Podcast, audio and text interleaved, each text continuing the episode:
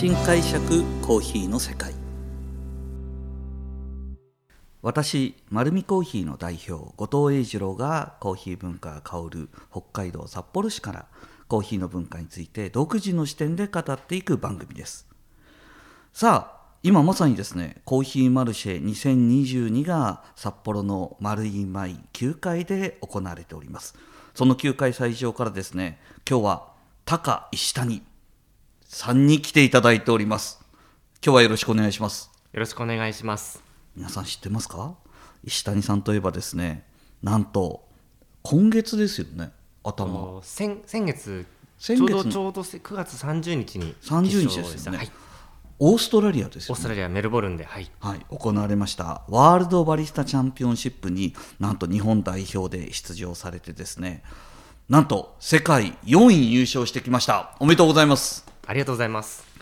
今までで自己最高ですよね。そうです。2回目の挑戦だったんですけど、はい。えー、と前回は、えーファイナルまで進めなかったので今回、ファイナルで、えー、と6人残ることができて4位を、はい、獲得することができました。今回いかがでした？あのー優勝したのって2019 19年の日本大会の優勝で、その出場権で、はい。えー今回2022年の大会に出場させてでコロナでなかなか海外とか行けなくて、はい。まああの毎年毎年とはいえ行ける可能性を残しながらモチベーションずっと保ちながら世界と向き合い続けたわけじゃないですか、はい。大変でしたよね。そうですね、まあ、やはり豆のチョイスっていうのがすごくまず難しくて、コーヒー豆って農作物なので、この年に大会があるってなったらそれに合わせてはい。一番自分の中でいいコーヒーをストックはい。するんですけど、はい。結局それが使えず大会で使えずっていうことがあり2ますよね。年3年続いたので、はい。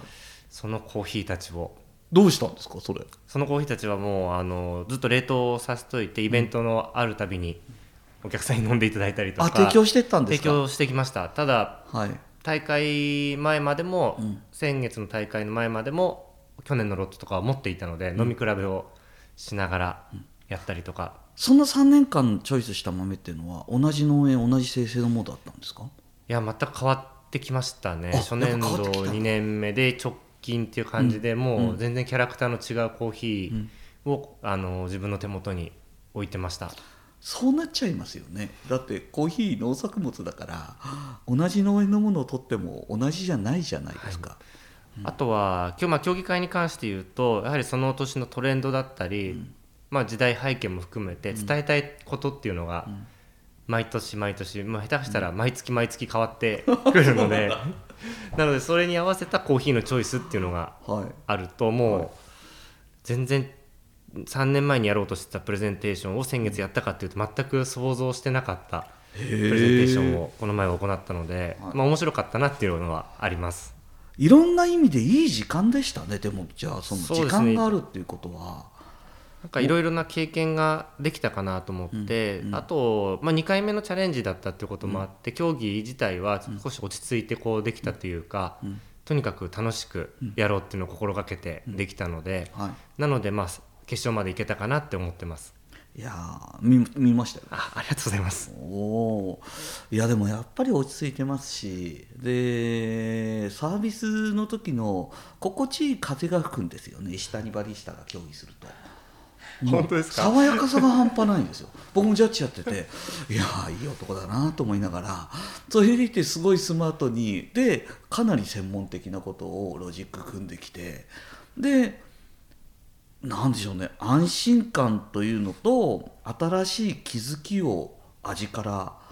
味わわしてくれるっていうのが僕ジャッジやってていつも楽しみ。で えダメなんですよ。平常心でいないとジャッジはいけないのでただ風に吹かれるんで爽やかな風でいやもうお父さん石谷さんだなと思って。さんいてくれる時はすごくやりやすかったですけどあのジャッジの方もすごいニコニコしてくれる方と、まあね、そうじゃない方もいますよね。いるんですけど。ジャッジ時代から緊張してる人もいますからね、お父さんが入るとなんか場がこう和んでい。い雰囲気で、多分僕だけじゃなくて他の選手もそういうふうに思ってたと思うんでまた帰ってきてほしいなと思ってます。そうですね、ジャッジの中のオアシスと呼ばれてましたので。はい、そんな石谷さんがですね、今実はコーヒーマルシェにまさに札幌に来てくれてます。でしかもその世界大会のコーヒーの豆も含めて今回持ってきていただいてるんですよね、そうです。あの今回世界大会で使ったコーヒー、えーパナマの芸者種のコーヒーなんですけど、僕大会であのロブスタ種を実はブレンドしまして、はいはい。そのロブスタも持ってきていて、はい。実際その場でブレンドしてエスプレッソを抽出、今回しています、まあ、そのまんまですね。なので世界大会のエスプレッソ。世界大会のミルクドリンクで世界大会のシグネチャードリンクといって、まあ、エスプレッソを使ったオリジナルドリンクですね、その3つのコースが飲めるっていう全部持ってきてくれたんですか？全部持ってきてます。なうわのでシグネシグネチャーまで飲め本ます。当ですか、はい。あのグラスとかもそのまま持ってきてるので、うん。あのジャッジと同じ体験をしていただけるセットを今回マルシェで提供してます。それで昨日石谷さんとこだけ行列だったんですね。午前中はもう皆さんそれを飲みたい飲みたいって言って来ていただいて。はいはい。はいたくさん飲んでいただいてましたね。ちなみにそのセットっておいくらでしたっけ？1万円でございます。いやーでも1万円で世界のコーヒーのフルセットを楽しめるんですよね、はい。いやだって僕からしたら信じられないんですよね。僕も本当にそれはあのちょっとジャッジをしたいという、まあ、崇高な思いとはまた別にですねもう本当に石谷さんとかもう全国のトップバリスタのコーヒーがただ飲みたかったんですよジャッジで。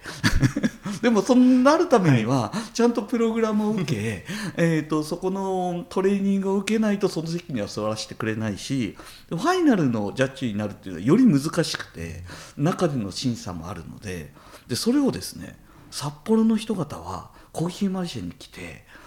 たった1万円ですよ。それで飲めるってもうコーヒーに関わる人だけじゃなくて多分人生で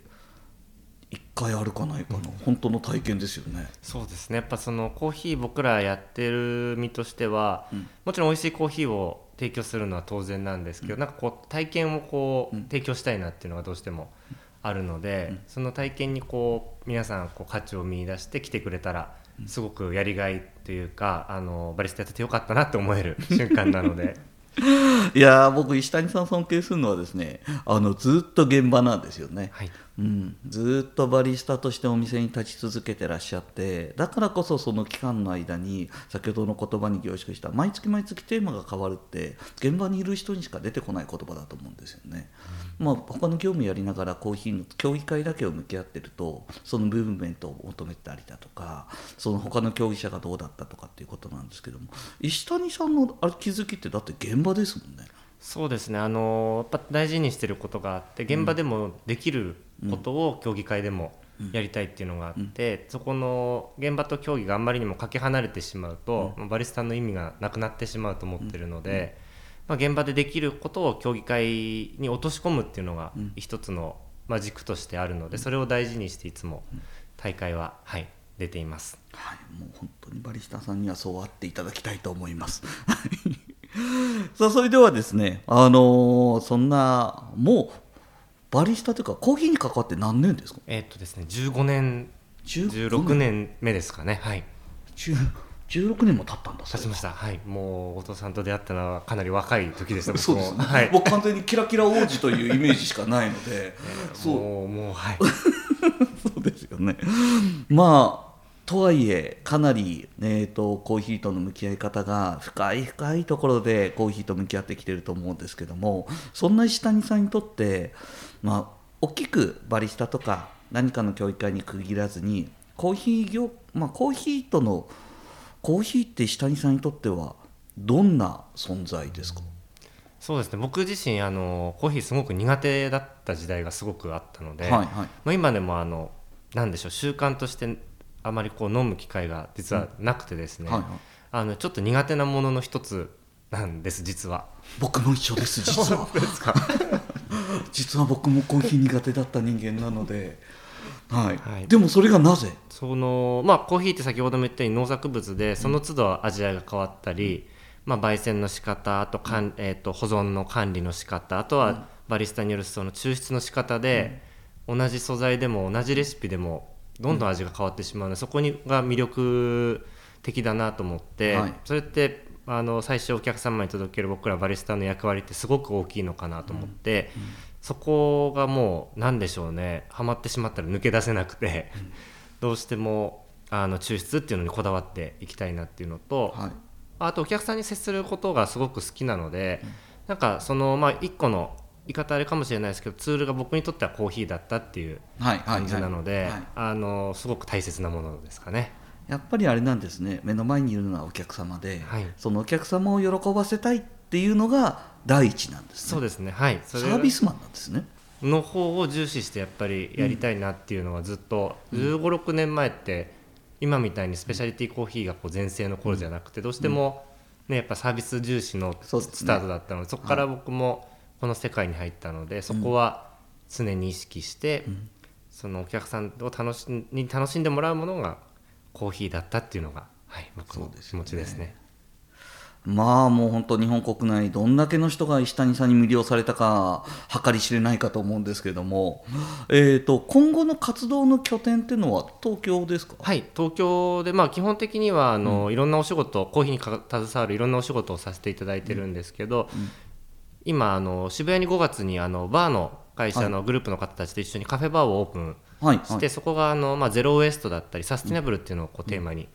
してるカフェバー。でそこはあのパートナーとして今一緒にやらせていただいているので東京だとそこにお店としてはい。立っています。あじゃあ実際にバリスタとしてそこにいることもはい。あるんですか、はいあります。あの渋谷のアッシュというお店なんですけど、そちらに、まあその月数回なんですけど、立っていますので、はい、それってなんかこのヒールとか分かる方法とかあるんですか？頑張ってインスタグラムを更新しております。ああなるほど。インスタグラムですね。石谷バリスタのインスタグラムを見れば、はい。もっともしくはアッシュのお店のインスタを見れば